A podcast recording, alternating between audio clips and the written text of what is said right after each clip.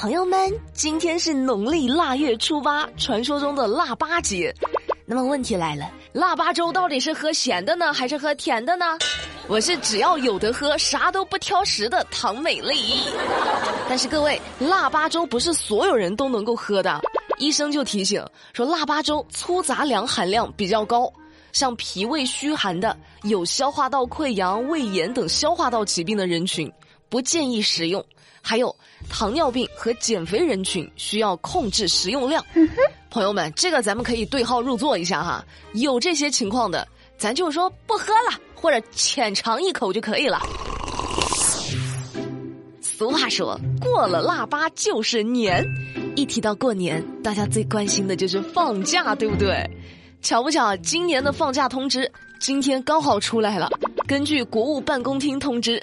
二零二二年的春节放假是一月三十一号，也就是除夕夜当天到二月六号初六，一共是七天。不过需要调休，一月二十九号和一月三十号这个周末需要上班。有网友就说了，七天假里本来就有双休日，再调休两天，那春节一共就放了三天假呀，放不起就干脆不要放了。老板是网友说的哈，跟我没关系哈。我只是念出了网友评论，我对咱们公司的放假安排那绝无任何异议。放假呢就好好放假，但是没有放假的时候，咱们上班可不敢迟到啊。最近，安徽合肥的一个生物科技有限公司，员工小程一个月迟了三次到，也不算多其实。但是公司规定，每次罚款一千块。那小程被扣除三千块钱之后，最后到手的月工资只有两千零一十七块。哦，他越想越不对，哎呀，怎么我辛苦了一个月，到手就这么点儿？就联系媒体来讨个说法。这本来嘛，一个月工资就五千块钱，迟到扣掉了三千，那谁心里也不好受啊。但这家公司的领导特别嚣张。拒绝记者的采访，还让记者滚蛋，那没办法，只能麻烦劳动监察部门了。现在合肥市劳动监察部门已经到这家公司去介入调查了。美丽特别想问一句哈，迟到扣一千，那早到能不能奖励一千呀？有网友就说呢。老板不是坏人，人家纯纯的只是没有一点人味的吸血鬼罢了。像话吗？这个还有网友大胆猜测，这家公司的主要营收来源，该不会是历年员工的迟到罚款吧？我的钱就交给你了。我们公司就很好，迟到的也不用扣钱，就负责给办公室的两只猫铲屎。哦，比扣钱还上头那个味儿啊！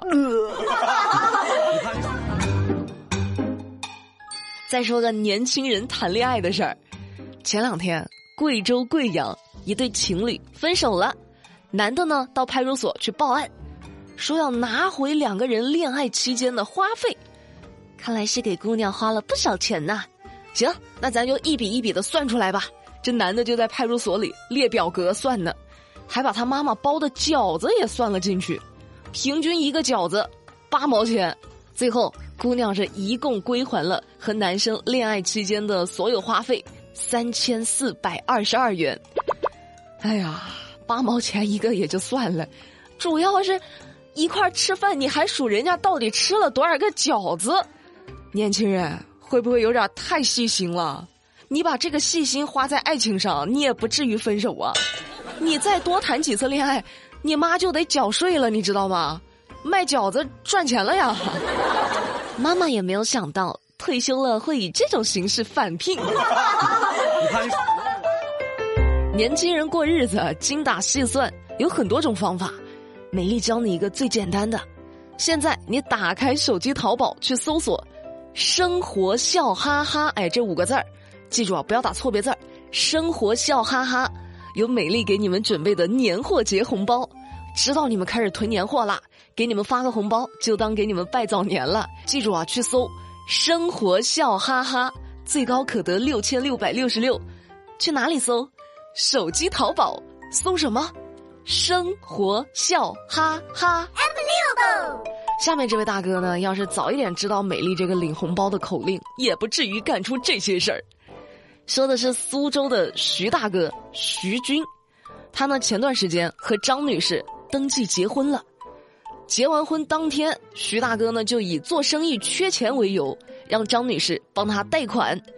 张女士是先后帮他贷款了三十五万元，但是不久之后，徐军失踪了。不是大哥，你这一失踪，张女士很难做人啊，她还得帮你还钱呢。张女士就很郁闷啊。这个时候，有两位女士找上了门，张女士还以为是来催债的呢。结果一问，好家伙，这俩都是徐大哥的前妻哦。咋回事呢？这姓徐的呀，是个骗感情又骗钱的惯犯。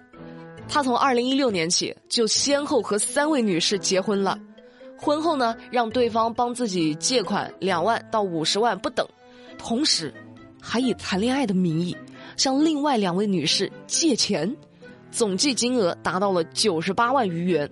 那最终。徐军呢，因为诈骗罪、重婚罪被判处有期徒刑十二年三个月，并处罚金五万元。后悔不后悔啊？好家伙，我只听说过吃百家饭，您这是吃百家软饭啊！你看你数心疼几位姐姐，咱以后找对象这眼睛可得擦亮了。有没有青海的听众？周末的时候呢，青海发生了地震。一月八号凌晨一点四十五分，青海省海北州北原县发生了六点九级地震，地震震中距离西宁市一百三十六公里。大晚上的睡得正香呢，突然就被地震摇醒了，很多西宁市民纷纷到街头避险。西宁市公安局城北公安分局的民警也迅速响应出街巡逻，但谁能想到呢？竟然有意外收获。在避险的人群中，发现了一个人特别眼熟，再一看，嗨，这不就是八年前因为诈骗被网上追逃的逃犯吗？于是警察将他当场抓获，法网恢恢，疏而不漏。只是因为在人群中多看了你一眼，谁能想到这个故事能说八年呢？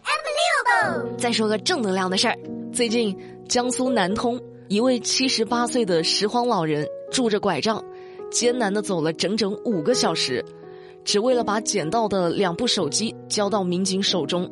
原来老人在拾荒过程中捡到手机了，他捡到手机之后呢，就想着交给警察叔叔最放心，于是一大早就从家里出发。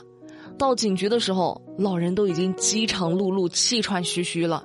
民警赶紧给老人安排了面包和牛奶，先填肚子。最终，手机也顺利的回到了失主手中。哎呀，好人老了，腿脚慢了，但是善举始终不会停止，善良永远是最可贵的。给老爷爷点赞，降龙十八赞。再给大家辟个谣哈，就很离谱。最近网上有人说，有新冠阳性的西班牙运动员到北京来参加冬奥会。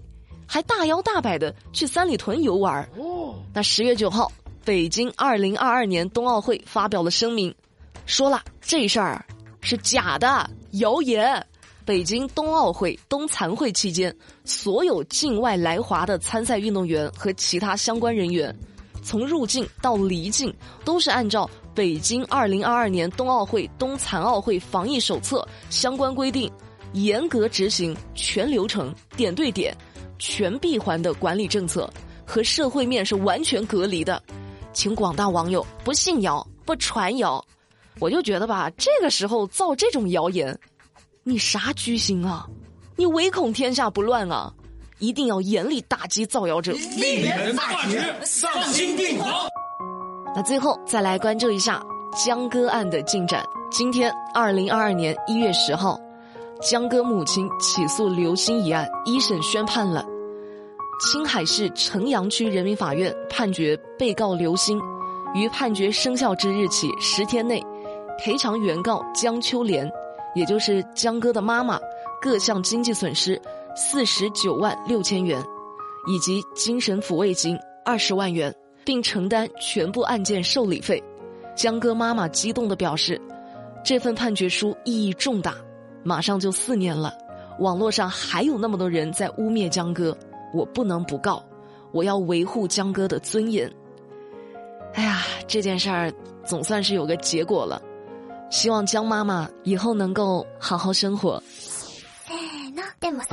行了，那节目的最后，老规矩，我们来看看在上期节目下面的留言区有哪些精彩的留言。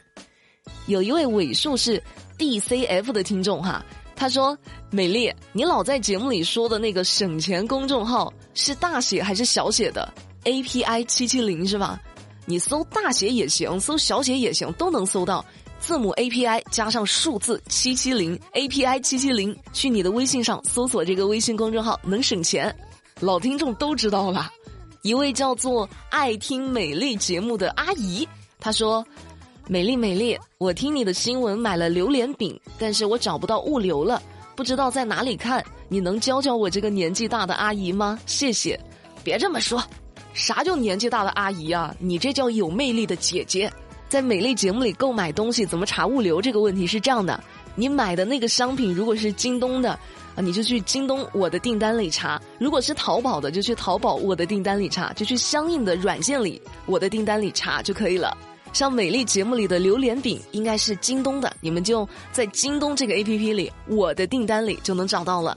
最后来看一位叫做雨丫的听众，他说：“美丽姐姐啊，我觉得你应该学学心理学，你每天坚持日更，他听的是很爽，但是好像有些通货膨胀了。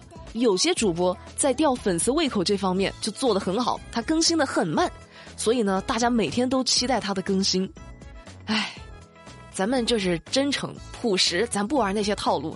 那我要是一周更一期，那你们剩下的几天上哪儿听去呀？是不是？我担心你们会想我，我更担心我不更新的时候你们就把我忘了，我一天都不敢休息啊！好了，那今天的节目美丽就跟你们聊到这儿啦。了解更多的资讯，参与话题互动，新浪微博去搜索马栏山广播站就能够找到我啦。我们明天不听不散，拜拜。I love you.